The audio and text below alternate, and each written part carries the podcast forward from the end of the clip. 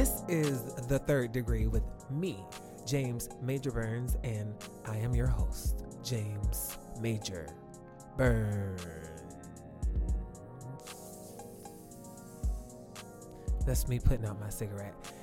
And I just wanted to remind everyone that this is an outlet and safe space for myself and others to speak on things going on in our lives, in our world.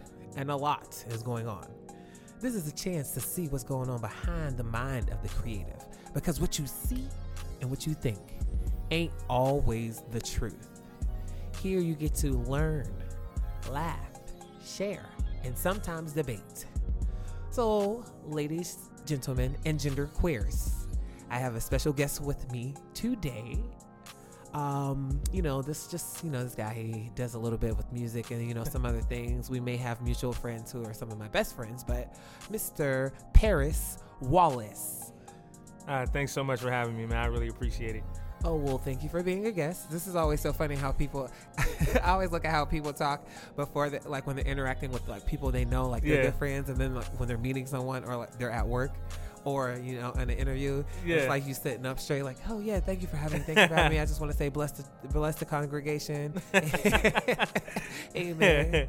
but no, um, thank you for being a guest. I haven't been on my podcast and doing it as much as I want to and would Mhm. like to.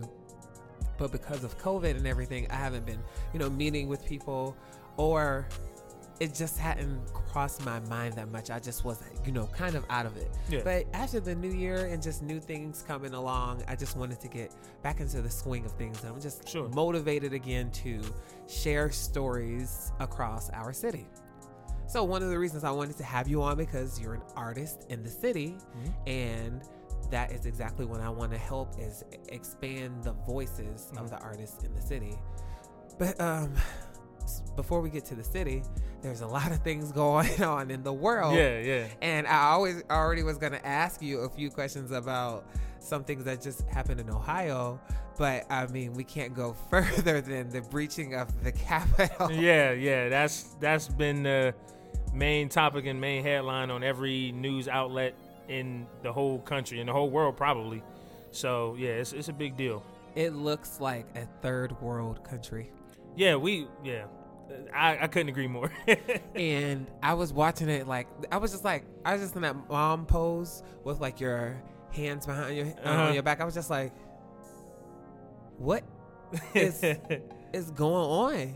Like what are what are they doing? yeah. Like are you for real? And the fact that you know, you know, DT forty five is like so upset, and he just has the audacity to do the same thing that was done to him. Like so, people ragged on you about the Russians for four years, so you're just gonna really turn around and do the same thing. You're just it's sad. Mhm. It's just sad. It's sore. It's a sore loser. He's just salty. He's salty. Salty. And I just, I don't know if I never thought I would experience anything like that Mm-mm. here with my own two eyes. Mhm. But I watched it in disbelief. That's I, I mean, the way you described it is is exactly how I feel. It's it's something that you you read about how some like the events of the past have impacted history, and you never expect to see history before your very own eyes. You know? It's a revolution. It's- Yeah. We're on the cusp of a revolution, and I just feel like Alexander Hamilton out here. You know, like I tell you, the have you heard of the musical Hamilton? Of course. Who hasn't? it changed my life. I fell in mm-hmm. love with the story, the music, but mostly the way uh, Lin Manuel Miranda mm-hmm. introduced Alexander Hamilton and the rest of like how he just retold the story mm-hmm. of these men. Now, although they did things, they had slaves, and there were a lot of different things. He focused in on the things that um, were enticing and really birthed the country Yeah. and to see it done like that and how they really were like focused on like leaving a legacy but just like making change and what it took to make change it just inspired me to want to be a part of that but on top of that just being a black guy in america when it comes to voting and, and Mhm. rights like i'm always i've been excited to vote because i was raised understanding like you know we couldn't vote and then being able to vote it's like being a part of the country. Right. You know, the United States of America. Yeah, extra quotations on that. United States of America.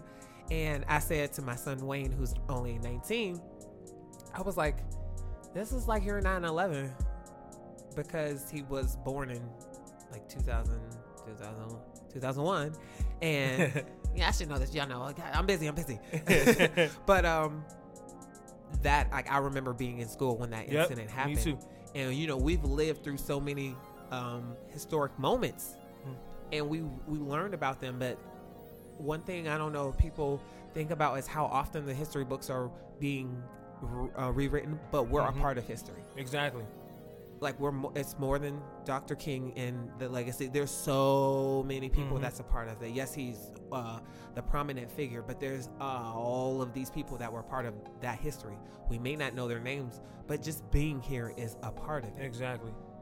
it how did you feel watching it? How do you feel after it? Well, the first thing I felt was, I guess the word that comes to mind is embarrassed. As a as a citizen of the United States, I mean, like you you already alluded to it a little bit, but first of all, being a black man in America, we're already overlooked, and it seems like our our opinions, our feelings aren't ever taken into question when it comes to anything. So, secondly, it just comes down to anger.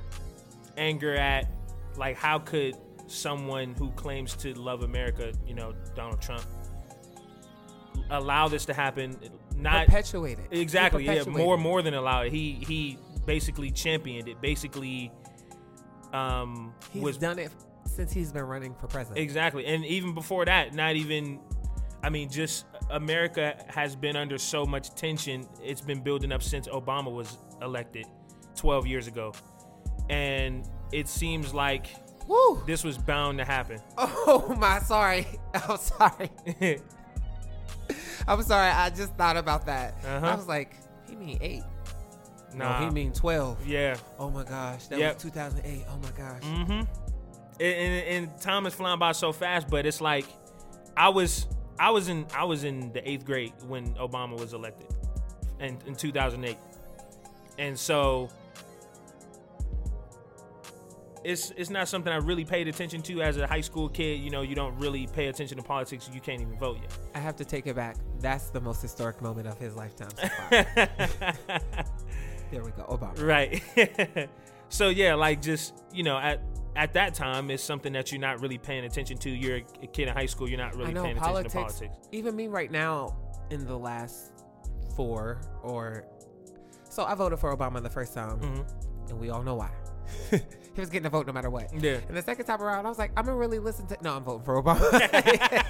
he getting it. Hey, he was getting it. He get all eight years for me because it's Right. eight years out of 230 plus Right. of Exactly. presidential s- s- seats or Mhm. weeks. Like I did the math at how many years and weeks it had been. Mhm. I'm like, so out of all of this time, it's eight years out of over 200 years worth of people who were president. Mhm. Eight Eight. to 200 plus. Exactly. I'm like, we probably are only going to see the those 8 Mhm. But I was so like being able to vote for him. Like I, you know, it's like it's like I felt like gullible sometimes thinking back to it. I'm like, Mhm. wow.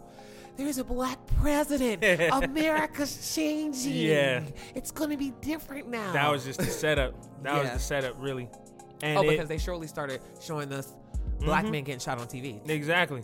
Yep. And and I, I and I really think that was the beginning of it because I've I've heard it described as Donald Trump is the payback for what Obama was to America. Donald Trump is the physical manifestation of the payback. I felt that way too. I'm like, so I was, I felt like after Obama was president and then Hillary was running, Mm. I was like, look at where this we we could go with this. Mhm. It's more than just for her to me. It's about the representation. Mhm. Just like when uh, Kamala uh, Kamala Harris gets inducted, and like just how the women Yeah. are gonna feel, especially you know the women of our community, Mhm. the women of color, and even when she, you know, they won the presidential elect, Mhm. You know, we only got a few more days before the 20th. but when they got the elect and it was announced, the response from women and like women of color, like black women, I was just like, they kept saying, "Girls, watch. Um, there's glass on the floor," and I'm like, "What are they talking about?" Mm-hmm. But they're saying like the the ceiling was just broken. Yeah, And when I saw that, I was like, "Oh man."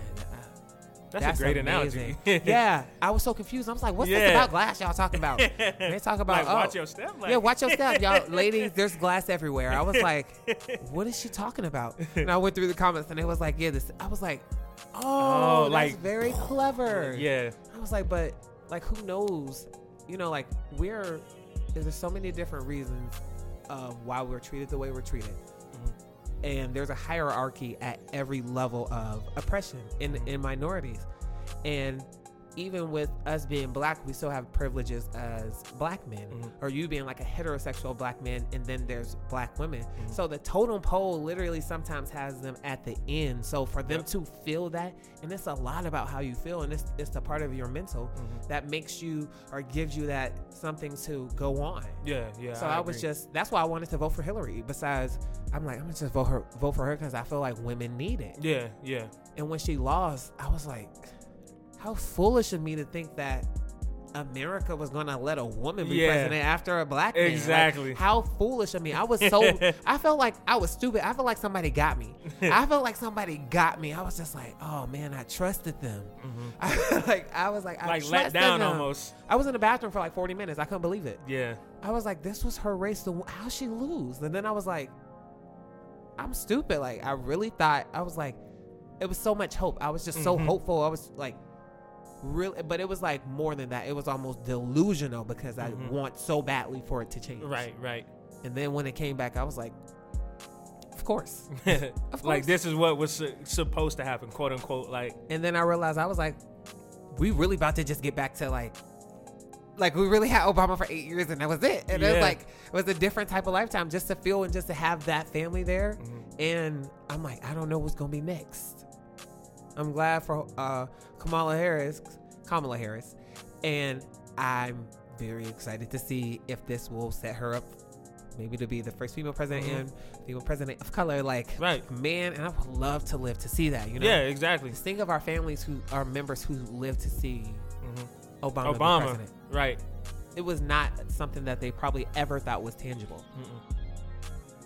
And now we watching these people just.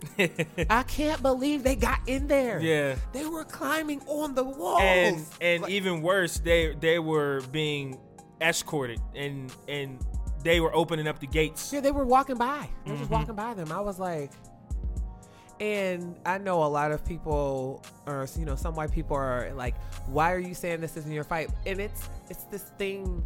It's I don't know if it's vengeance or just. I, I, I can't explain it into words. I'm sure somebody else could, but to see something happen knowing damn well you don't have that same opportunity Yep. to do that, I, you know you wouldn't be treated that Mhm. way. It's like, man, what? That ain't. It's just not fair. Even when Yeah. something like that's happening that you don't even want to personally Exactly, do. right. I would never even. I- wa- I'm, nope. like, I'm not gonna do that. Like, but for- just the fact, like, there's but- one thing to not want to do it, Right. But it's another thing to not be able to do Right, it. I'm not even able to like. I'm too afraid to even think about it. I'm like, nah, they ain't Mhm. about to kill me. Like they damn near shit. I only got to do nothing but ride down the street to do, get that. right. It's like to not even. It's like I said, we just want even. That's how I feel about being a queer person. It's like people are like, y'all just want to be no. We just want to be treated the same. Right. Not nothing, nothing more. hmm We just want the even playing field. But that takes the people who are in this position to not be in this position anymore. I think they need to switch it up. You know, people be in the same position for 40 years. Uh uh no, no, we're going to switch this up. Yeah, We need some women up in here. We need some. I think the government should represent what America looks like. I agree. We all, because it's different cultures. It Mhm. is different cultures. You have one culture running a place full of diverse cultures. hmm and we live in it's like we live in a bubble Yeah. we don't have we don't have the power that's why i say and this might be outlandish but i'm like black people can't be racist not because we can't be racist i'm like racism is power, Power.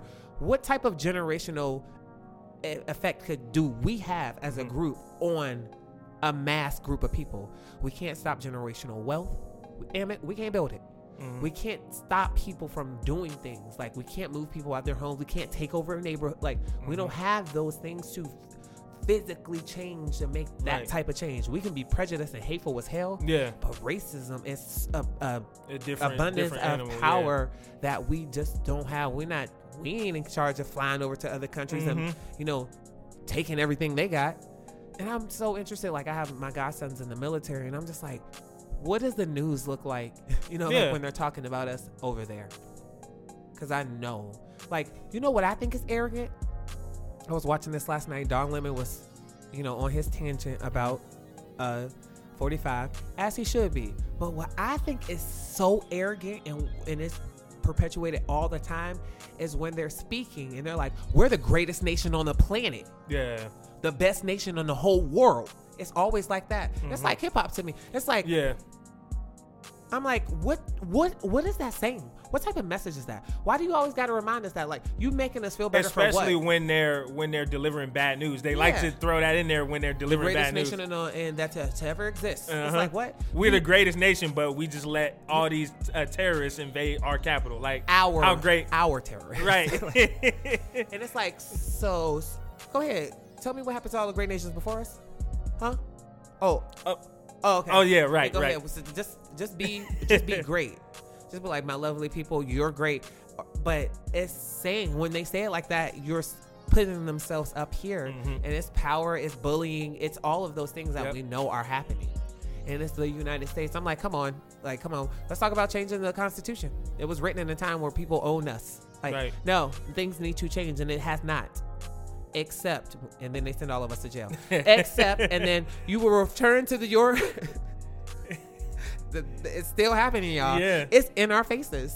And but I'm like, you know, I have a sister who's been in jail since I was, you know, 19. I went to see a prison full of women. It's just like, wow, they were ch- in chains. You know, like even that. I know people deserve to be to get consequences Mhm. for their actions, but where's the rehabilitation in it? hmm and like to see so many of uh and i know people commit crimes to go to jail but the setup which is racism which is power that we don't have. Mhm. we're not we don't have what structure did we put in place to to mess up homes? I was gonna say to fuck up homes. To fuck up homes for years to come for a, a, gener- a group of people for generations. Mhm. like the, the system like when i see people or I, I see people i'm like i just know like they just don't have any know-how or know better from above them Yep. like even when i see younger kids or younger guys i'd be like i met two people two young dudes recently one guy got robbed um but i got at gunpoint and then another guy was facing a charge because he had a gun he was telling me how he was like, I begged the judge, man, I ain't want to go to jail. I was like, Nah, you hard. Go to jail. Right, right. Go to jail. Don't beg her. Don't don't beg for no time off. What? Go to jail. That's what you want. What you doing this for? You Mhm. this big. Like, no, no, no, go to jail. don't be sad and don't you dare cry. Cause Oh, you yeah, about that that- life. yeah, yeah, exactly. Go to jail. The other dude, I'm like, I'm talking to these two young black men, and I'm like, one of you could like when they tell you you got two ways in, is the jail or the cemetery. Yep. I'm like, you could have been in jail and you could have been dead. These things, these examples are happening to me in my face, Mhm. and I was so sad because you know my younger youngest brother's around their age.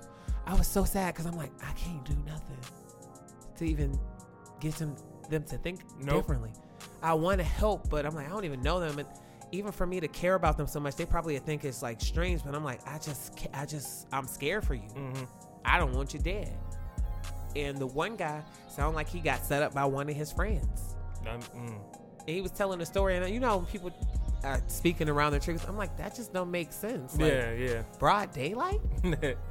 And then more of it came out. I was like, oh, yeah, you was doing something you wasn't supposed to be doing. yeah. You ain't you ain't tell that part. Right. You story. ain't say wh- how it happened. You it, you you helped this happen to you, Mhm. but that is a part of that system, the systemic racism that is like invisible. Mhm. Now we'll say they got that game on lock. Okay, they said, all right, we can't have niggas out here in the fields. We're gonna have to come up with something else. Something else. A nigga probably came up with it. Listen, Dave Chappelle had this um his stand up. I can't remember. I think it's Sticks and Stones.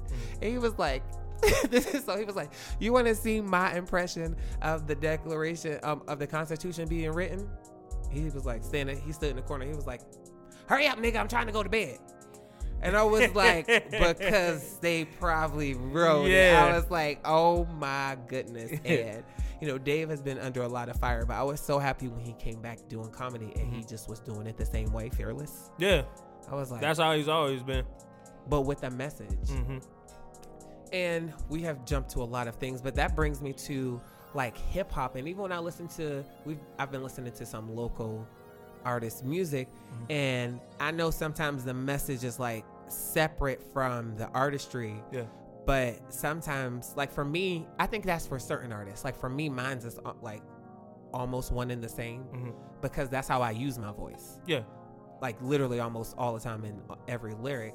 So sometimes in certain music, what's projected is different than what a person's saying off Mhm. the um their um albums. Like I've wanted to go to those hip hop uh league things, but to me it's just like like I watch violent movies and stuff, but it's so violent to me, and Mhm. I'm like, is there ever a theme like you know no cursing? How many bars do you have? No cursing this bar Right. this time.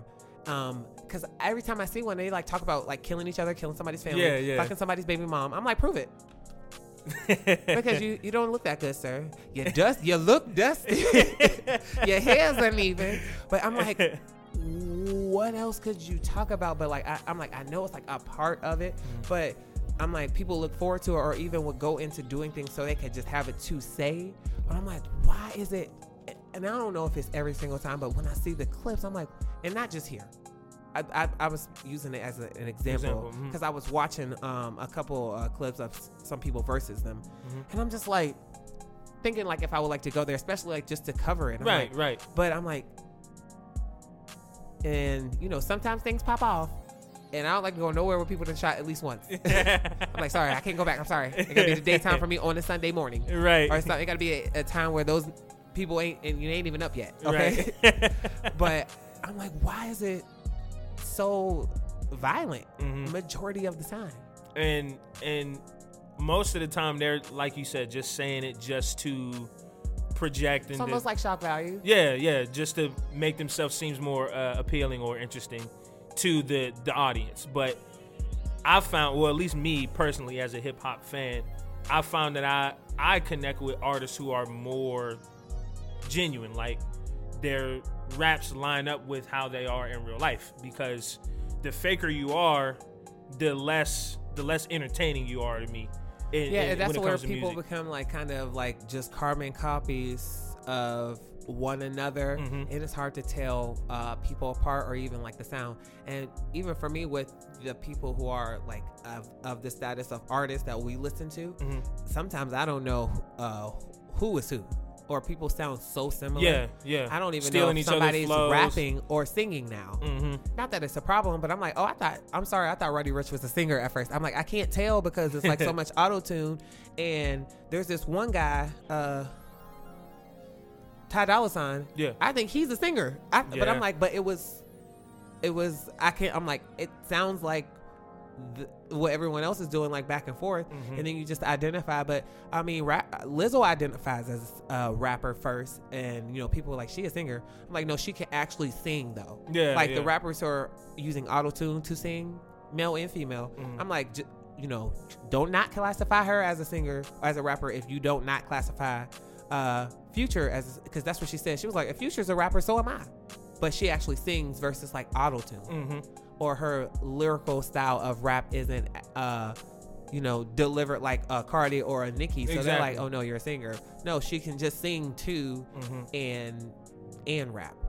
But when it comes to like when I was speaking on the battle rap thing, I'm just like, I wonder why. Or I wish there was like a thing to tell somebody come in here and just like even challenge them. Yeah, just because like you're gonna come back each week and be you talking about killing somebody. You're gonna talk about fucking somebody, baby mom. yeah, And I'm not saying that's the basis all the time, but it's just I'm like, why is it so violent? yeah, it's very prominent for sure. They they need to come up with some better subject value.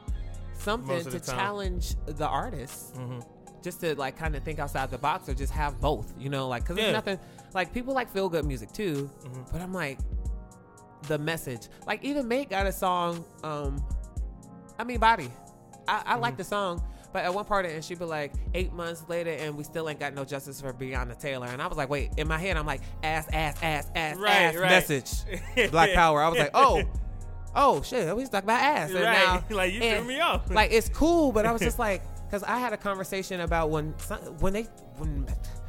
I was just so dis- I was so upset when men and the black men are like, how could they make WAP during these times? I'm like, Nick, what?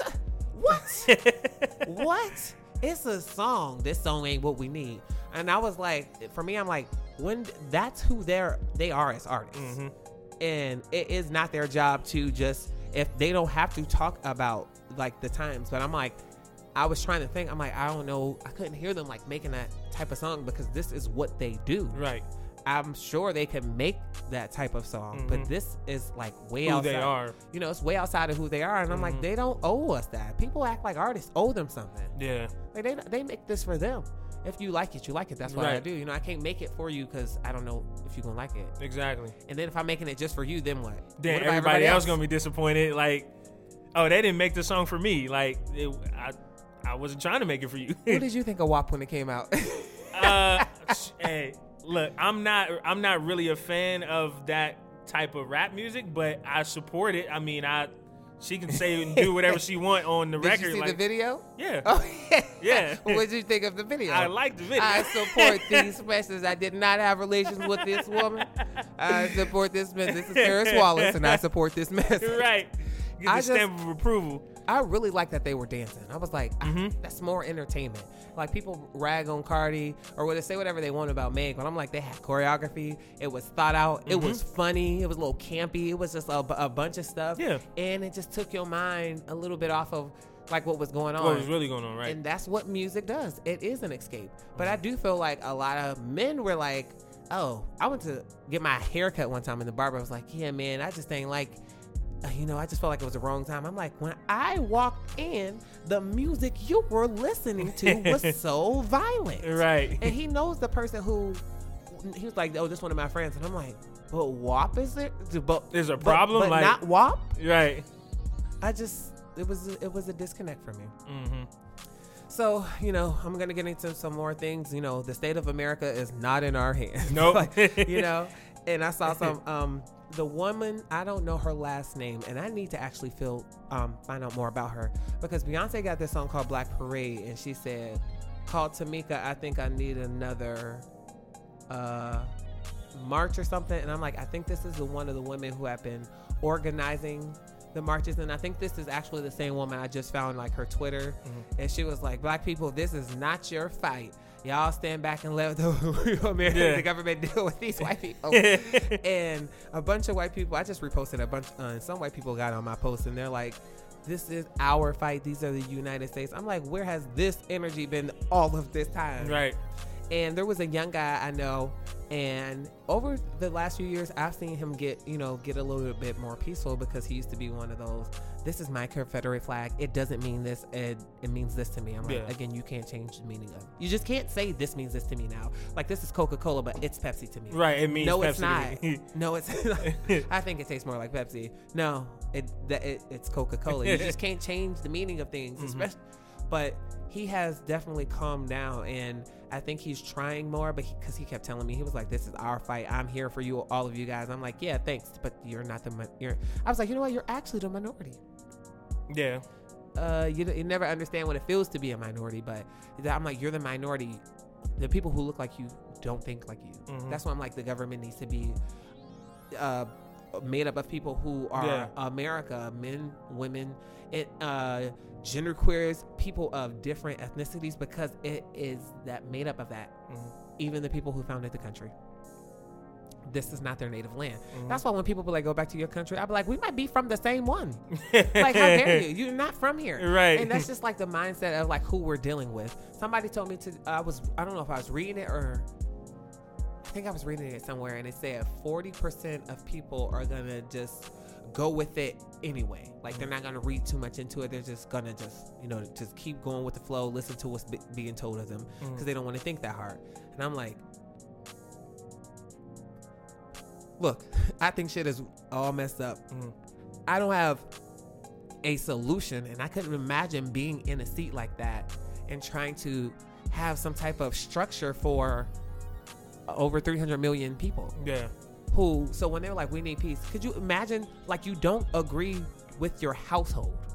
We all don't even agree in our home. Hmm we don't all agree in our classroom 30 people. We all don't agree at a at a basketball game just bringing it a little Mhm. bigger. Then you go to your like uh the east side and the south side all Yep. then you got the city then you got the other areas then you got the state like that's Mhm. so many different people we're all different there's different points of views. Hmm 300 million people then the world what world peace where Yeah. I, i've been trying to think of it how i'm like how would this work it doesn't It doesn't.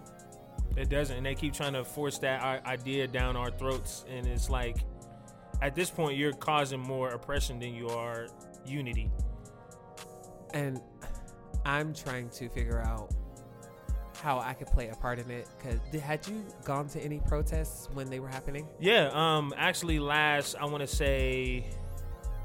It, it might have been late July, early August. There was whenever the protest was downtown. Uh, me and a small group of friends, we all showed up, you know, dressing all black with our Black Lives Matter T-shirts on, black hats, black gloves, black masks, all that. And we were we were marching down uh, down Main Street in downtown, uh, Federal Street, Main Street, Federal Street. I- well, that's our main street. You know, that's our strip. you know, Federal our strip is this big. Right. Where you going? Where you going out tonight? The, the, the only right, the where else? only place. I ain't going. I ain't going. I'm sorry. I ain't going to Dukas. you ain't about to catch me every red Red room of Dukas. Sorry, y'all have fun there, but it ain't. You ain't gonna see me there. right. But I like even now, like after I saw that stuff yesterday, like I know you said you like were feeling angry. hmm I feel like fear because I'm like, we can't fight um uh weapons of mass destruction. hmm That's where, like I said, they have power.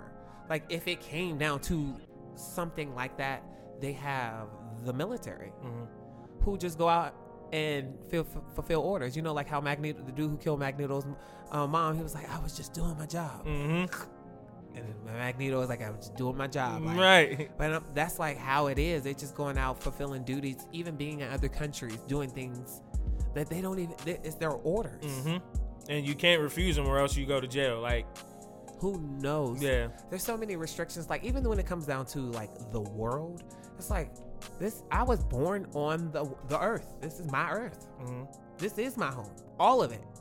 But people own it. You can't go to certain places. The restrictions. It's like you don't own the you don't own the world. Mhm.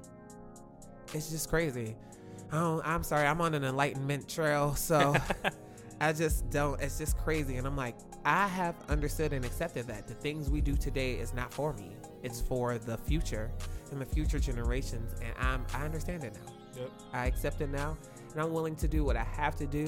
I was actually afraid to go protest because I'm like, what if something happens and something Yeah. ended up happening to people we know? hmm And I'm like, but what if that was more people? I don't for a second think that we couldn't be uh, a, you know, um, a small town where somebody gets shot or something happens and becomes one of those, you know, hmm big One of those towns. names. Like, Yep. I for a second don't think that couldn't happen to us. So I was, you know, sometimes my first reaction is fear, and I'm like, I know, like that's not my lane. But I felt so bad because I, felt like I wasn't helping or being Mhm. a part of it, and then I Yeah. didn't want to just get on social media or do a podcast because I felt like I'm like, well, I don't want to use this for yeah, anything. I don't want it to come across like that, and I just was so stuck because I didn't know what to do. yeah. I'm like, well, it's not like I'm actually a journalist, but I just had to remind myself. But I saw like two things. Uh, this drag queen, Bob the drag queen, who I love, said, um, "Black people are so traumatized that they're afraid to just work, even people who do and monetize off of this." And I was like, "Wow!" And then um, the great Nina Simone. I tell Mhm. you, I discovered new songs by Nina Simone all the time, and I'm like, she was magnificent Yeah, and one of the fearless, bold, like just strong. She reminds me of like Grace Jones, just a version of the singer of her. Yeah. But she had uh, this is what really made me get back into it. Uh, a quote that says, "It is a- an artist's duty to reflect the times," Mhm. and then that's why I, that's when I didn't feel guilty anymore Yeah. about writing about it or speaking on it. And I just wanted to hear how people in our city were feeling. Yeah. Yeah, and I actually um the the same exact day that we went out and protested, like right before I got I, I went home to get dressed and get ready to go, I actually recorded a like a poem almost, uh, uh, uh or like spoken word. I was in my office. I have uh, an office where I um, used to work, and I was sitting there, and it it took me maybe about a week to write to write what I wanted to say because I wanted to come across as uh, one like I knew what I was talking about. I didn't want to just you know put words out there that would just to say something. Exactly right. I wanted to I wanted the meaning to be powerful and I wanted people to understand it. So when I recorded it, it took me a couple takes because I felt so much emotion in in the in the in the moment just like it was very powerful and I wanted to make sure that I was I was getting my message out there. So I, I recorded it, I posted it, and then I let I just put my phone on airplane mode and went to the to, to the protest downtown and just you know I, I wanted to feel like I was both saying something and doing something. I didn't want to just speak and not do anything, and I didn't want to do anything without saying anything either. Do you so feel like you're willing to give your life for the cause? If it came down to it, yes. Um, as long as I know I wasn't alone, I, I'd want to feel like I want to feel like I'm a part of something bigger. If it if it came down to it, because nobody wants to die for nothing, of course. But if if I can if I can just inspire just one person or or two people or a small group of people to feel enough hope inside of themselves to do something about it, then that means my death wasn't in vain. It's so crazy. Like, we are a part of people who have just been fighting just to, just to be, Mm-hmm. just to be in a place where we are just have these weights off our back. Like, come on, God damn! It's like. Y'all, we got it. That's all. Like, it's not even now. I'm like, this might go into the arrogance of ourselves. It's like, well, we just got, we, just that damn great. Y'all just hate it so much. It's something about it. Like, what is it? I say that. I'm like, they saw us new, and then that's when they was like, hell no, no, hell no. That's what they no. No, we can't here. let that happen. get them out of here. but even after all of it, after um, I wrote this song, uh, a remix, and um, like part of the um song is like, uh, I put like, you continue undefeated, can you handle it? Oh, one, one second. I God dang it, I'm gonna look these lyrics up because I can't, y'all. I have such a bad thing. I, I write a lot and I do a lot and I work Yeah, a lot. yeah. So I'm like, where? What are these words? Mm, moment, major. Sorry, we gonna find this. Mm. What, what? I don't even know the what's the name of the song.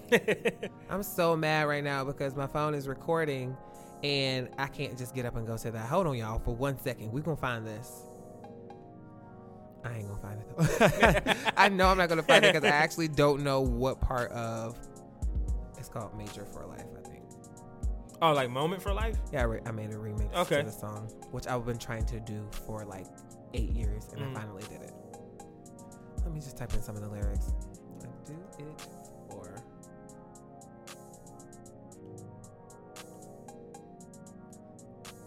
Nope. I can't. I don't know where these lyrics are. I'm so upset. Hold on one second. Um. I'm sorry. I really want to remember this, and I can't, and I'm so mad. Uh, where is this?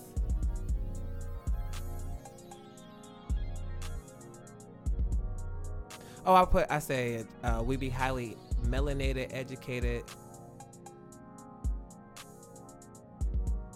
Think dedicated. I said it's a look. We made it. It's amazing how we've gotten this far Mhm. because we are all of these things, and even with everything that happens, I'm like we just like persevere through it all, and I'm Mhm. like I think that even fuels the hatred even more Yeah. because we can't be broken Yep. through it all. And uh, I think like one of the perfect examples, not perfect, but it's like soul food or like the scraps that turned into feast Mhm. or just you know trash to treasure. It's like nothing they can do to really break our spirits Yep. or the people. And I know when they say that when we say they, it's not all white people. It's a lot though, and the ones who have the power are white Mhm. and it's that's what it is. And seeing people be like, it's not about race. It's always about race. Of Ah, we're not about to know. no. Yeah. Stop, like stop, and also stop. Don't come to this post to talk. Listen, Mhm. Just listen for a second when we're speaking up about something. Like I said, they don't understand. They don't live these lives Mhm. every day. They also were not taught, and that's I learned some of that last year. I'm like, they really weren't taught. Like the things we were taught in school, Mhm. uh, like unconsciously, like remember about rem- remembering or reminded about slavery all the time. Those images, Mhm. like they weren't they were taught that, or but they were just taught different things, Yep. and they didn't learn about our, our culture, but we learned about theirs. That's why there's black films and then there's just films. Yep. I'm like, they don't just come see our stuff unless it's like a big mainstream movie, but they don't, you know, except the culture vultures, but uh, they don't just come into that. But let's move on a little bit. Let me get to know you. We talked a lot about this stuff, but so much is just going on. Yeah, yeah. And this is uh, like a part of the podcast where I do have things planned, but I felt like the conversation was just organic and it just was like it was meaningful, Mhm. and I just wanted to hear those words. And I want somebody else to hear them too. And that's again half the reason why I just wanted to do this is to share stories with each other Mhm. so people can get to know each other. But especially here, I hope somebody can listen to this here and be like, oh, I didn't even know him, but even think about you being an artist and maybe a collaboration, which brings me to Yeah. our next segment. And how long have you been an artist? Um, it's hard to pinpoint. Uh, I mean, I grew up, I grew up in church, listening to. I've I've always been a fan of hip hop, but my parents wouldn't let me listen to certain hip hop, so they As me- they should. Good job. so they they really my dad put me on to like Christian hip hop, and that's what I listened to the most as a kid. Uh, Cross movement. Um, uh, I mean the list is the list is too long. Flame, Ambassador, The Truth, The Tonic, um, Lecrae. Of course, Lecrae is the biggest name in Christian hip hop. oh yeah, like I don't. I even know who that is. Yeah, but I grew like I grew up listening to their songs because I wasn't really allowed to listen to anything else. So I was in church every For Sunday. like how long? probably until I'd say until around 2007, 2008, like seventh or eighth grade year. All I listened to was Christian rap. That's the only thing I listened to. And then when I started to, you know, use my brother's computer when he wasn't looking, I started to, Oh, to find okay. other hip hop that I actually liked. You so know, who did you of discover first? Wale. Hey, Wale, Wale. was my boy when Wale. he came out. I did, I did, I f- I found out about Wale in 2008. Well, first, I mean, the per- I consider Wale my first favorite rapper, and he's still one of my favorite rappers of all time. I just can't believe you discovered it. I mean, that's that's, that's eighth grade and stuff, but that's just Yeah. seemed like so long to not even hear. hmm Nothing, nothing. I, I um, the only music that I heard outside of Christian rap was whatever was on my brother's iPod. So it was, So wasn't no Mariah or Whitney on your mom's radio? oh yeah, oh for sure, yeah. I mean, Oh. that, whatever came on the radio, that, they didn't have no control Right, over that. right, right, so right. I, I heard all of it. I mean, shoot, I remember listening to Tupac when I was a kid, and then when I found out that he died, I was like, You know what's so I'm not gonna hear him on the radio no more. Like, What's crazy about Tupac is you lived to be older than he was. that's crazy. He was 25, See, yeah, I, I didn't even know that. I really didn't, and it's just and his impact is worldwide. Worldwide, there's there's uh, graffiti and people. You know, it's artists that paint them in other countries. You know, China, Japan, wherever you go. And I feel like uh, when it comes to like, I feel like people or like hip hop people, like Tupac can't just be looked at as a hip hop artist or like Mhm. a, as a rapper.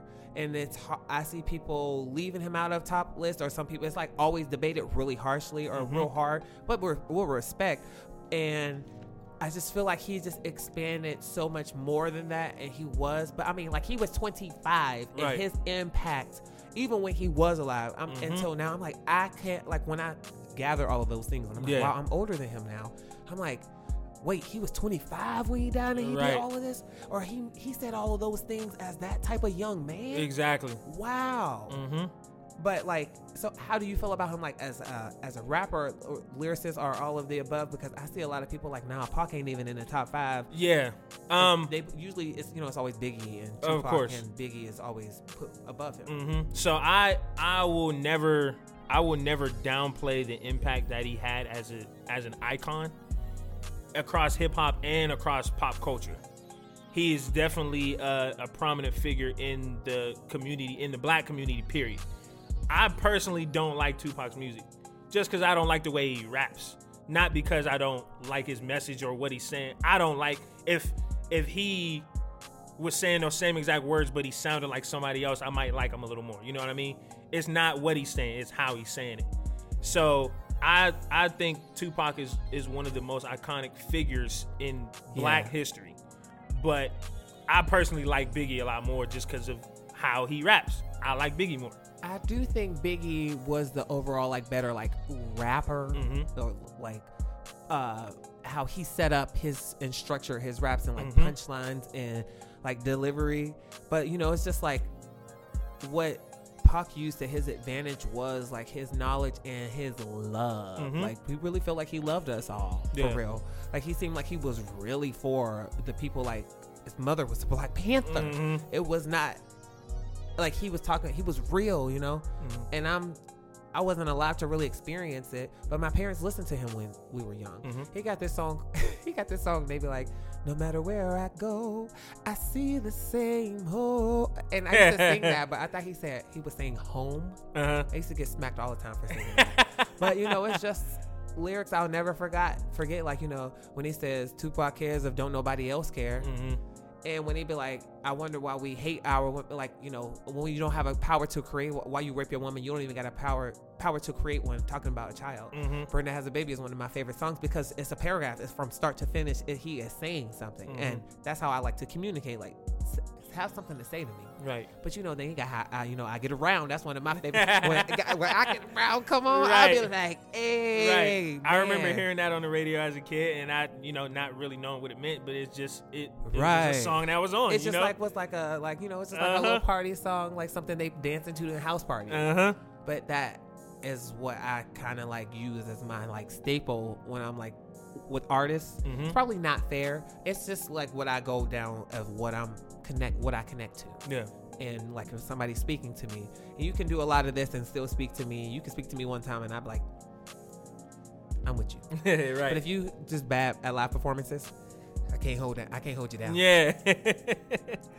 So I know you went to church with my fiance. I just found out recently. yeah. Yeah. And I have we have some mutual friends slash family, but Mhm. the Green Dynasty. Yep. Of They course. Shout out to Green Dynasty. You know.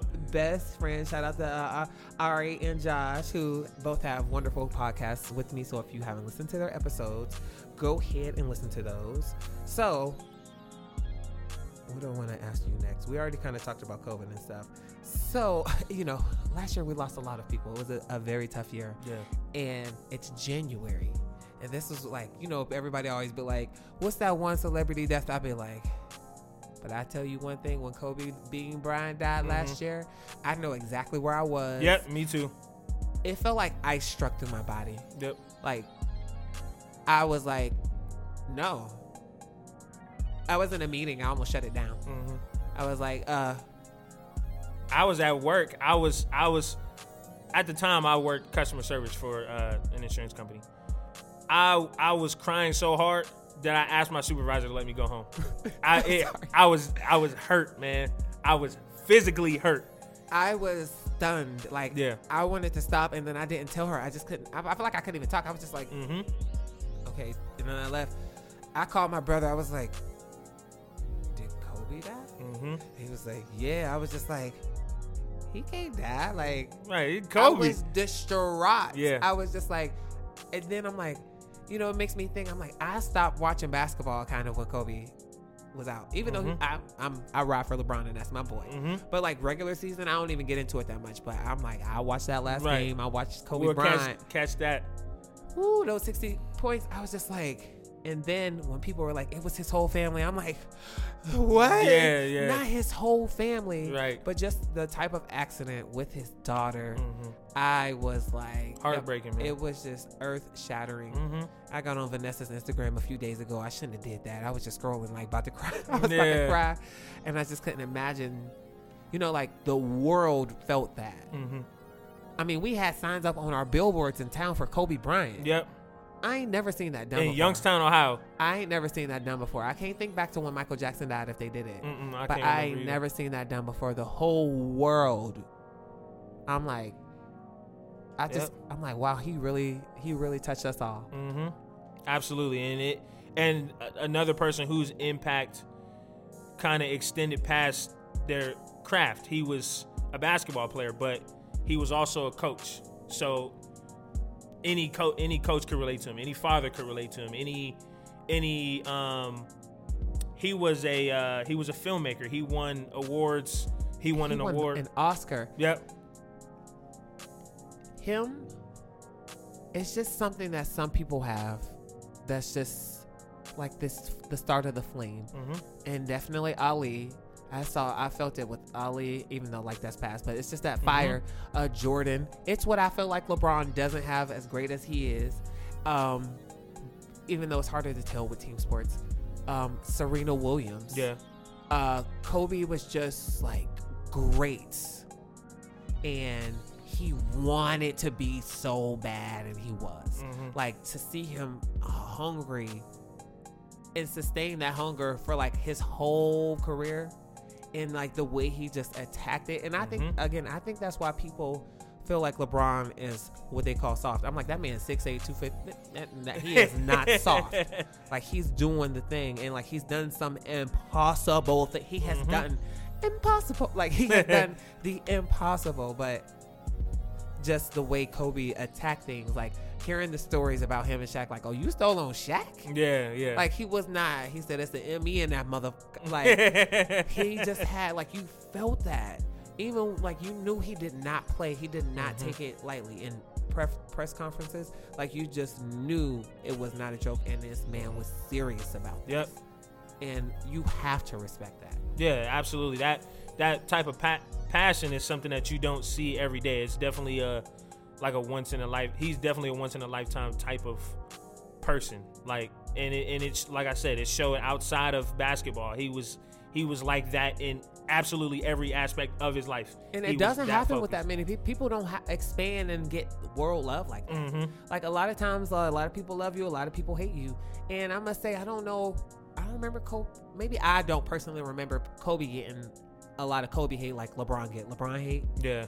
so i'm like i don't remember that i know people be like oh i love kobe but he ain't jordan or but i'm like i don't remember people hating on See, kobe they they didn't have social media back then. They was hating. Oh, they you're just right, wasn't you're right, on. you're right. Yeah, we get to see a lot more. You know, right. you got those, it's a lot uh, visible, more visible now. those keyboard thugs. Now, Uh-huh. you right. But Twitter fingers.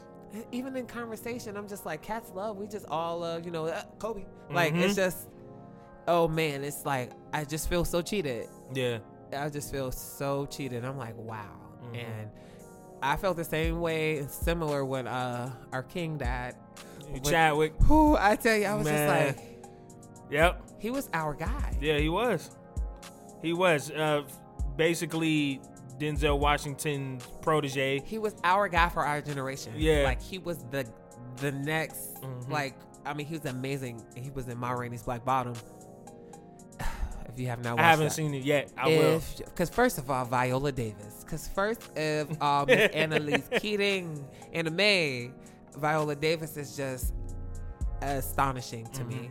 And the two of them in that film, I I followed uh, Todd, not Todrick Chadwick. Um, I used to watch a show called Lincoln Heights. I named my first car after his character on that show. Wow. Nate Ray wow. Mobley. I named my car Nate Ray Mobley Jr. and then I just followed his career after that. You know, he was in, in smaller films. Then he was Jackie uh, Robinson. Then he Mhm. was uh, James Brown. And I want to say he was oh he was Thurgood Marshall. yep. He Floyd was- Kelly. He was several people. Yep. I was like, he's amazing. And when I heard he was gonna be the Black Panther, I was just like, wow. I was just I remember being in the theater with seeing so many young black kids' faces. Mhm. And I'm like, this is gonna be so great for them. Because I, I, I had to explain something to uh, some kids a few weeks back, maybe a month or so. They were like, he looks like Superman. I'm like, you know, the one thing about it is because Superman is this type of person, what he looks like. Mm. Now every guy who walks around with, you know, sharp, uh, you know, sharp features, Yep. that little hair, The curl they're the gonna be like he looks like Superman, but Mhm. you represent a who a hero, somebody that everyone loves, somebody that everyone thinks is attractive, just somebody that somebody has looked up to. Mhm.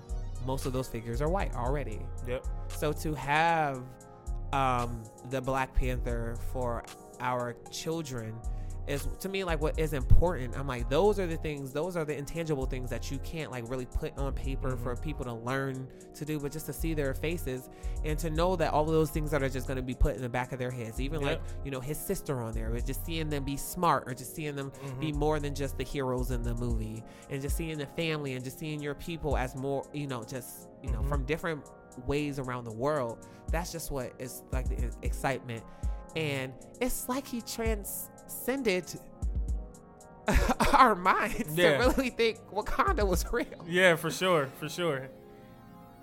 And that is what artistry does. Mm-hmm. And whether you know it or not, you do the same thing for people.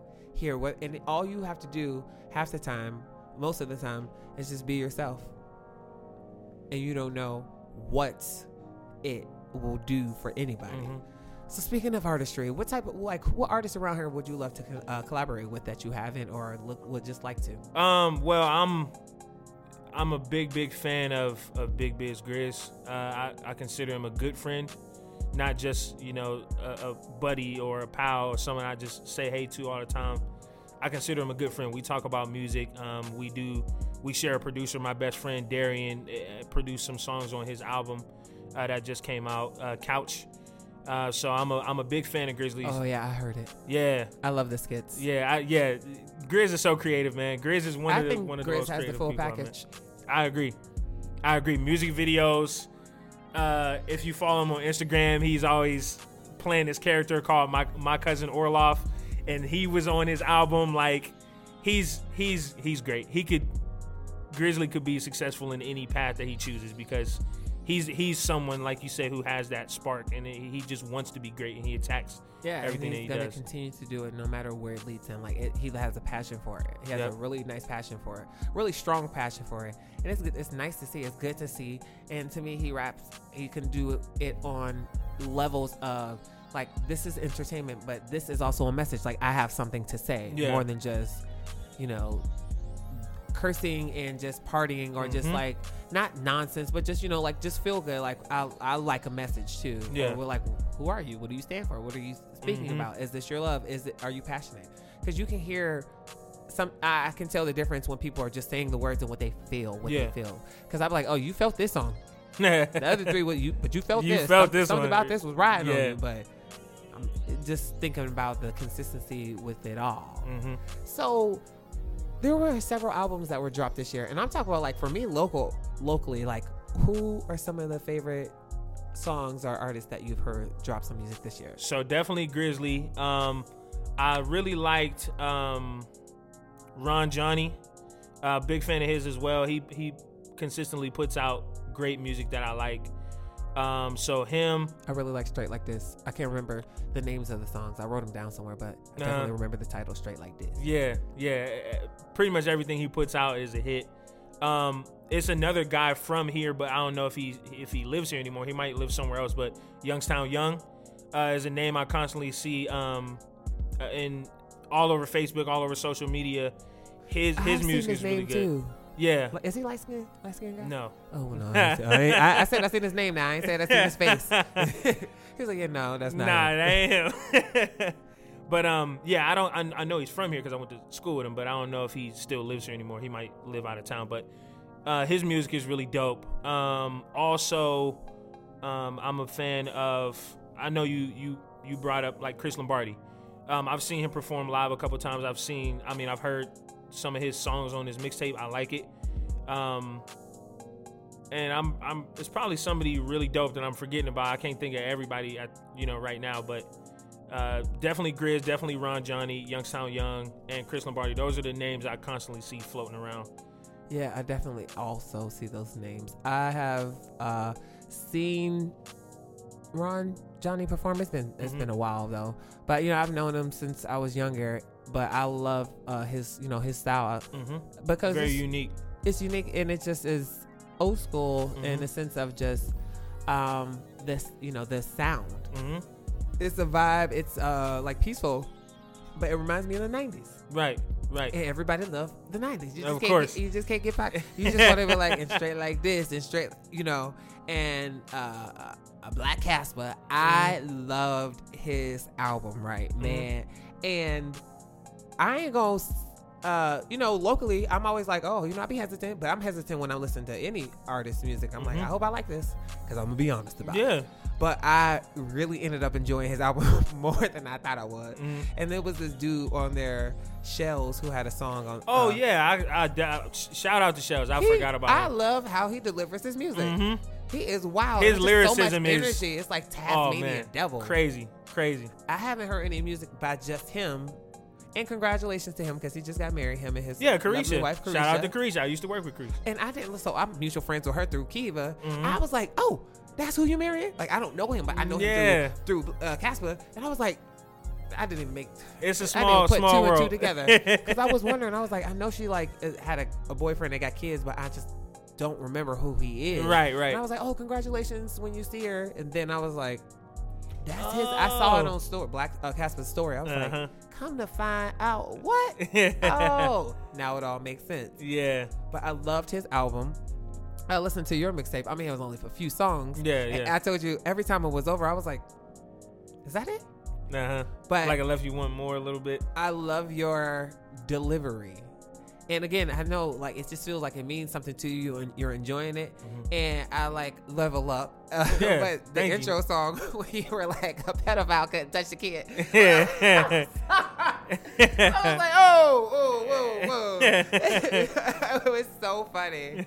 You said something similar like that, I think, in Level Up. It was, I can't remember though, but I was, and I was gonna write it down, but I was like, I, I love a punchline that just, you know, kind of, it like, ah, Yeah, it stick with you, like- I wasn't expecting that, but okay, you think you're clever, don't you? But it was really entertaining, and it was, like I said, it was, it was so short. But I think that's smart also because it's like I kept listening to it, hmm and I don't even know how many times I did, but it's like I wanted to hear more, Mhm. but you just gave like a nice enough amount for somebody to Yeah. enjoy it and want to come back for more, or keep listening to that and ex- be expecting the next thing. hmm Right.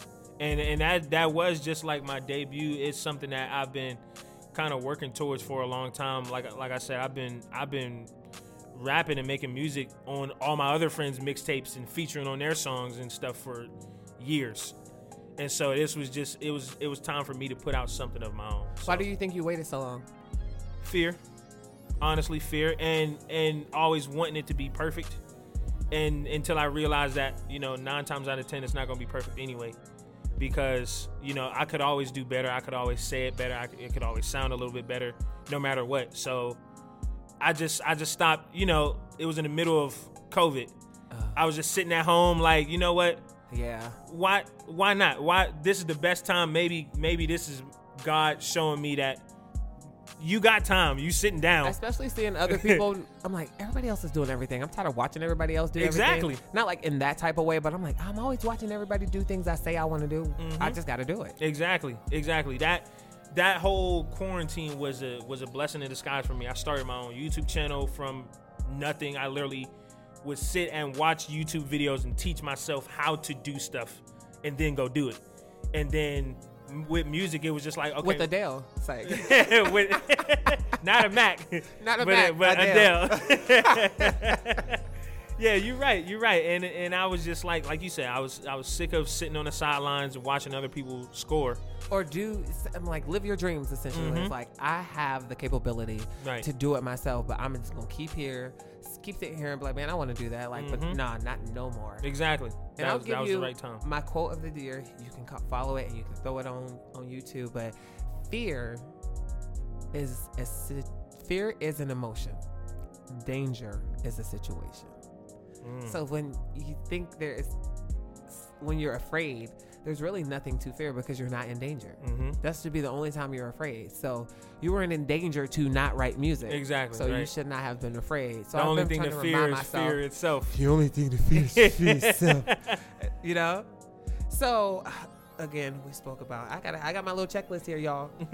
I've been trying to keep myself on track because some. When I don't hit things, I'm like, oh, I really want to talk about that, but I'm pleased with what we have talked about. Mhm. I've gotten to know you some more throughout, and again, like when speaking about like what's going on now in America, um, it I'm weary, not weary, but it's like, uh, what is the uh, what, also with COVID, like mm-hmm. what I already I don't even mind wearing a mask, but I'm like things are already like just you know, Right. they're already. and now here we are. I'm like, I'm already always in danger. I already been black my whole life. Now I'm double black. Yeah. Like now, it's just what is this? What is this gonna mean for us? Because it means something different for us than it means for most or the majority. Mhm. But I do think because the majority is becoming the minority, shit is going crazy. They're like, now I'm like, yes, Mhm. yes, like, like, yes, it is. Just go ahead, take that seat. Go ahead, take that back seat. Get in the back of the bus. Mhm. But even when I was saying earlier how we flip things, like you know, riding in the back of the bus, Yeah. riding in the front. Then you get into school, all you do is want to ride in the back of the bus. Don't nobody want to be in the front. You fight for seats. Yeah, fight for a seat. Fight You- for the back, You right. four people to a seat trying to be. I want to sit here. Look at, look at all those free seats in the front. Get right. here. Like, nah, I don't want to sit up there.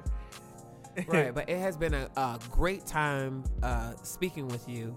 I'm excited to hear what you do have coming next. What is your YouTube channel called? Uh, YouTube channel you can find me. It's just uh my name Paris Stefan, uh, my middle name. Ah, okay, Paris Stefan. Paris Stefan. That's my artist name. That's my YouTube channel name. Um, uh, my YouTube channel is really mostly focused around gaming because I am a, a sponsored gamer as well. Um, What does that mean? Um, basically, if I wanted to compete in a tournament for like money, I have someone who would pay my entry fee as as long as I give them a portion of the any funds that I win. Oh, so have you done that? Yes. Oh, I Mhm. see people do that, and I see them online, and I'm like, why? Why is somebody? Why? Why they record themselves? Like, yeah. But you know, I'm like, oh, this just the boys. it's like I ain't got no interest in. I can't. I, every time I buy a game system, I'm like, stop. I be thinking about it. I'm like, I want to no, because it's gonna collect dust and I'm gonna sell it. Yeah. I've done it three times. I did. I bought a PS3 and I bought a PS4. Sold it. I was Uh-huh. like, stop getting these things. I don't have time to play because usually I'm working or I'm working Mhm. and working on something else. So I'm like, Right. I, I, got no need to be doing that instead of playing PlayStation so much. Right. I need, So- I'm like, I need to invest my time. I only was trying to play 2K, but I couldn't even get that good at it. I'm like, well, I'm not about to be wasting time learning how to play just to go lose to everybody. I play. Th- that defeats the purpose. I could barely beat the computer. I'm trying to play on um, Hall of Fame, Hall of Fame. and I'm on Pro. I'm thinking I'm doing the damn thing, and I'm on Pro. I'm like, oh well. I've been Hey, I playing know on that Pro this whole time, and I go play my friends, and they like Hall of Yep. Fame. I'm like, it don't shoot the same. ah, dang. And I ain't about to just keep doing something I'm losing at. I'm like, you know what? I gave it up. So, is there any questions that you would like to ask me? Is there anything? You know, I did want to ask you one more thing. I don't remember. Do you remember the first time we met? yes, I actually do. Um, shout out my brother Chris Gunther. Uh, I communicate with him a lot. Talk to him pretty much every day. Absolutely. Open gym hoop session at uh at church, Mount Calvary. Oh, that cafeteria floor that I will never play on. Yeah, again. yeah, that's that because I had I had heard about you before through you know Facebook and through you know social media. I never met you in real life. Oh, I remember now. Mhm. Oh, yes. Yep. So you showed up one day. I was like, I was like, hey, you look familiar. And then, you know, just through the basketball game, we got to talking, and you were like, oh, you're Ariel's cousin. Like, yes, that's yes. Yeah. So- I had heard about you. Uh huh. So yeah, and then then you stepped out on the court. You hit a whole bunch of threes, and I was like, okay, I like this dude. He need to be on my team more often. Right, right, right. So that that was on that was the first time that I had actually met you, but I had heard about you. what was your first impression? My first impression of you, um, I didn't expect you to be that good at basketball Why not? because you were real skinny. Oh, You were real me. I feel like a brick house over here. I don't know what y'all talking about. I'm strong over here. Don't be hold, don't be hold, don't count us out. I was I was like I'm like okay like okay I've heard of you but I never heard about you through basketball. I, it was on music and uh, That's artistry. because I've retired. I, uh, look, I'm a fourth tier playground legend, and people don't know. I am like. Oh, I saw it firsthand. I saw it firsthand. I didn't. I didn't expect you to be that good at basketball because you didn't look like a basketball player. So, I mean, I don't really know what a basketball player looks like, but right. that's. I didn't expect you to be good at basketball. Let's That's, just. that's okay. Cause I'll tell you, I can tell how people walk sometimes. I'm like, nah. Yeah. Ain't about to do it. You know, my I, I gave myself a nickname for basketball. People would be like, "What's your name?" I would be like, "Who got him?" because every time we played, people didn't think I looked like a basketball player. I'm like, Mhm. I don't know why you think that. I'm about to burn y'all. Like, Yeah, like- and you you did. and I would. They would be like, I was three layups. They'd be like, "Who got him?" Who got him? Nobody. Nobody has me. And they would just be like, you know what I love the most is when somebody walk up to me, like taller than me or a little bit bigger than me, Mhm. and they're like, mismatch. I'm like, like what? so I play fundamental basketball. And I'm about to dog you because you think you're strong. Yeah, you're strong out top, but it's about these these legs. Yeah, right. Bottom because I'm about to box you out to out of bounds, Mhm. and I'm gonna get this Get rebound, rebound. because I can jump higher than everyone out here. Yeah. Faster than everybody out here. You're not going to see me most of this game. but like we Julio had a, a game like day one time. It was so much fun, Mm. and we dogged these dudes out on the court. And you know, Yeah. my team voted me MVP. I There definitely you go. had the most points. You know, I was out there hooping. but I had this dude on my team like who was talking trash to me He As a teammate. as a teammate. Yeah. But um, so when I when the, his first time seeing me, I walked up to him. I was like, "Hey, I'm on your team for the basketball game." Now, mind you, I have on earrings, like long earrings, and high heels. he looked me up and down like Like what? I was like, and this is where I got the line from. I wrote this rap song called "Tolerate," and I'll explain that to you after we off Mhm. off air. But I said to him, I was like, "Oh, don't let the earrings fool you." mm, And I said, I said, and don't let the heels fool you because I get down. But he was just like, who'd you play for? I was like, who did you play for? Like, I, I'm like, I have credits. like, you can Google me. I have credits. I, I'm, a, I'm a fourth tier playground legend, like I said. And he was like, I played for Cheney. I said, when you play for Cheney? You played at Cheney. Nigga, I, I played for Cheney. and then he was like, well, I ain't play on the team. Mm, Exactly. You thought ain't didn't play for the Cheney You was about to lie. he hit the first two threes of the game. He didn't do nothing for us after the that. rest of the game. And I'm like, it was one of those things where you know it was like for fun, so we had two strings. So Mhm. Ron Johnny was on my team. Ron. It was me, Ron Johnny, uh, this dude named Craig. Uh, Craig Randall? No, Mm. no, I know him, but uh, he I forgot what he, I think he I forgot what he does. It Craig was this Washington? dude named like.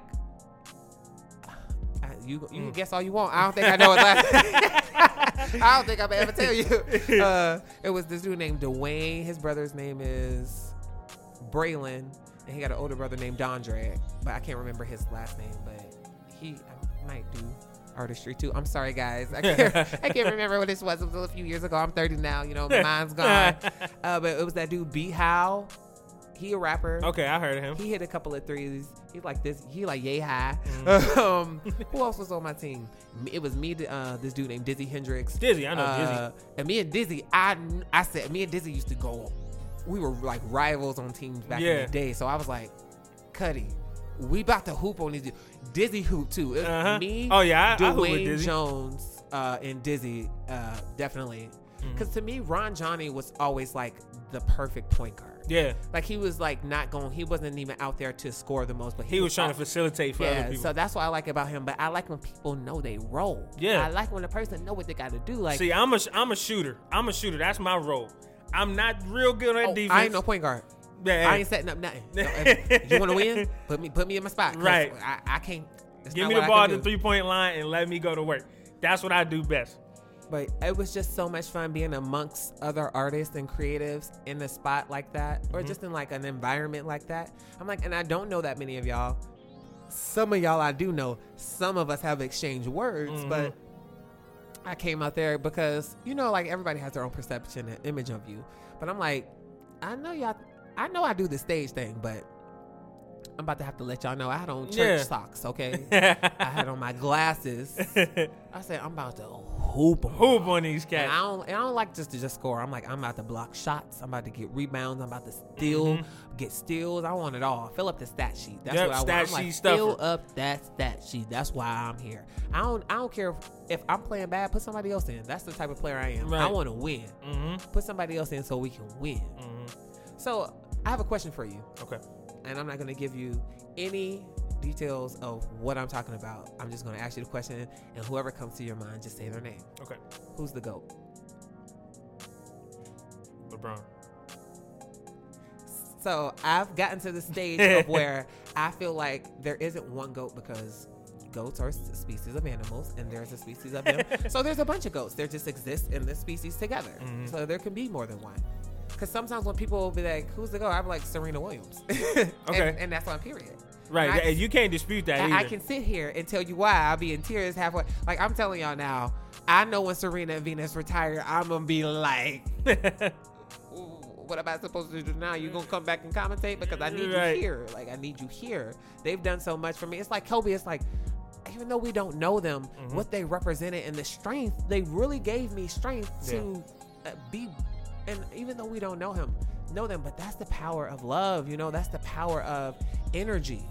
And what the Williams sisters have done for tennis as two black girls. Like I never forget being young and seeing them play with beads in their hair. My sister Mhm. had beads in her hair, so I was like, oh, oh, there go other black girls. They do the same thing, and they Mhm. were really young teenagers playing tennis, winning, and became like super mega stars. And then I started playing tennis, fell in love with the game, Mhm. fell in love with the Williams sisters all over again. Head over heels for Serena, and just to see Serena, like I said with Kobe, and even with LeBron, Mhm. I'm like, damn, you were already great. I had no idea she can get better. They used to ask Serena, is this it? She's like, nah, I ain't even peaked yet. And I'm like, girl, you peaked. Nah. Five years later, 30 something. hmm Still winning Wimbledon's and Stunning. Everything. Stunning. She played the 2012 Olympic Games. The most games she lost in uh, a match was five games. She beat the number two player in the world 6 0, 6 1 in like 50 something minutes to win the gold medal. Mhm. I ain't never seen a person win something like that. mhm. so dominant. She destroyed, like, she was like, I'm here to win. hmm And she came, I was like, I have never seen, besides Usain Bolt, Yeah. besides Usain Bolt, I had never seen something done like that. Mhm. I was like, wow. Like, she was like, you know, she's 30.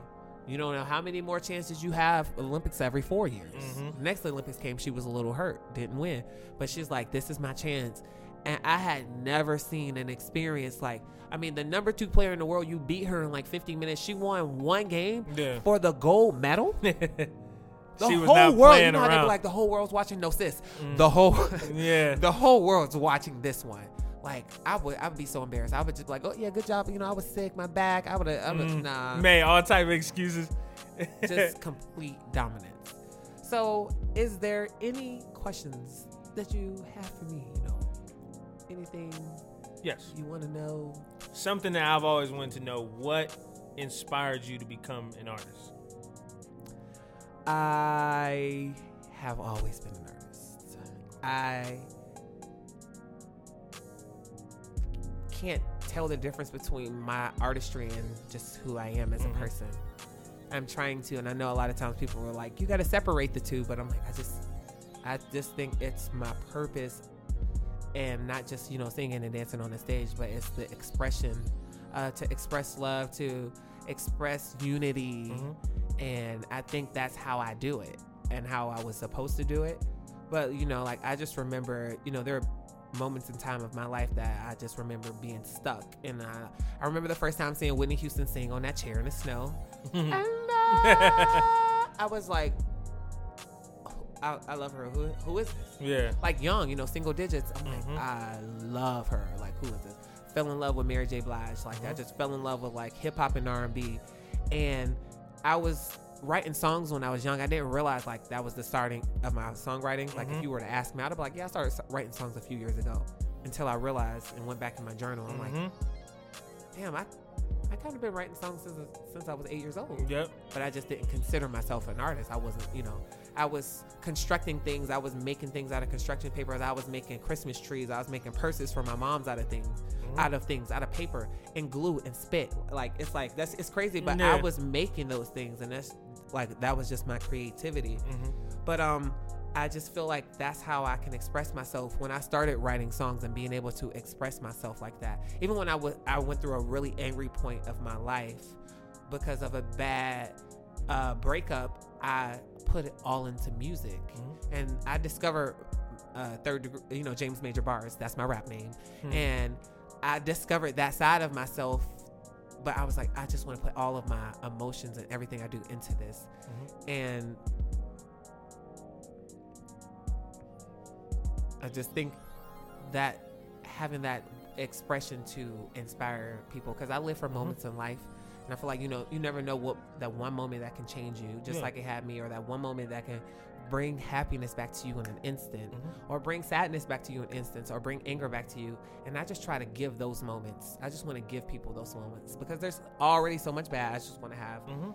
uh, uh, helping hand into making things better, especially being a person who went through a lot of like not so happy moments. Yeah. So it inspires me to inspire people to just love themselves. I think self love. That there we got it. Is that did I answer it finally? Yeah. self love inspires me to be an artist, and I can express it through my artistry artistry. more than just music. That's amazing. That's awesome. Whew, I'm gonna have to go back and listen to that one and be like narrow it down to three sentences. Uh, self love and helping others. You're right. There That you go. it. Okay. Are there any other questions? Ah, nothing I can think of. You pretty much covered. I, I I appreciate this experience because there's a lot that I didn't really know about you either. So I I, I appreciate this. And I definitely talk a lot. I have learned to be a better listener through the podcast. and I had like this tactic of before of like just saying what I had to say, not in the podcast of just with talking with people, because I was like, I hate that I forget what I want to say because I'm just gonna let everybody else talk. So I was just like, okay, I know you want to say this, but just real quick. Mm, But I have come back and listened, and I'm still learning as I I go. Mhm. I'm like, you know what? I just gotta let them talk. But then there's sometimes where I need to inter- interject and like get back online. Mhm. But I'm like, I don't want to feel seem rude, but you know, it's just a structure that Yeah, I yeah. do follow sometimes to ask some of the questions that I want to ask. mhm. So I will say there's something like I've definitely been working on with myself, and it's like my relationship with people, but especially like black men and heterosexual black men, because growing up for me, it was uh I've always felt like it was either attraction or me being afraid of them for not accepting me. AAA. That's my new AAA. I've been trying to come. I come up with acronyms a lot, Yeah. but it's just those things that like so I can remember. Mhm. but I I've been working on like my relationship with people, but I I did a live like not too long ago, and I was saying things, and there were guys down there like we're not all the same, James, and I'm like I feel like an angry black woman, like you know, and I was like, but I relate to some of the things that they feel because I'm like I feel like I've been treated this way by um our men, and I just want to be a part of this group, but I'm trying to heal, and I'm just trying to talk more, Yeah. and I just want to have that relationship, and especially when it comes to artistry and and even hip hop because of who I am, mm-hmm. what I, and what I represent, and you know I'm I came to fight. it's like you know I just have something to say. I'm here for us being treated fairly, and I represent so much more than just the average person. Not that you don't, but like as us being black, but I mm-hmm. just I do represent like the queer community. Right. and we're a minority also mm-hmm. but we're my it's like the minorities are against each other. Mm-hmm. So i appreciate the relationships i have with people but it's important it's really important to me so, for me to have better relationships and not like be afraid of like my community. And it, it's starting with the hierarchy of the black men i love y'all i love you guys but I'm just trying to, like I said, I'm inter- excited to, um, and I want to get ri- rid of the, the stigmas that I have. Just like I feel like they have um, stigmas of me as a queer guy, I want to get rid of the stigmas that I have of how I think they feel about me. So Right. it's definitely a work in progress. But I would like to thank you for being a guest. Uh, let the people know where they can find you everywhere. Um, so again, my name is Paris Stefan. You can find me on Facebook, uh, Paris Wallace. That's my first and last name. Uh, SoundCloud and YouTube channel are both Paris Stefan. Uh, Twitter is at Paris Stefan three three zero. Uh, Instagram is also at Paris Stefan three three zero. And um, you can find my music on SoundCloud at Paris Stefan. You can find me. so I just got this great idea for you. You need to have a sign off and be like, P.S. That's exactly what I say after the end of my a lot of my verses. That's P.S. what I. Yes, that is. Great. and also because it's for PlayStation too. Like, I'm and on that note, guys, this has been the third degree with me, James Major Burns, and Paris Stefan. Have a good night. thank you.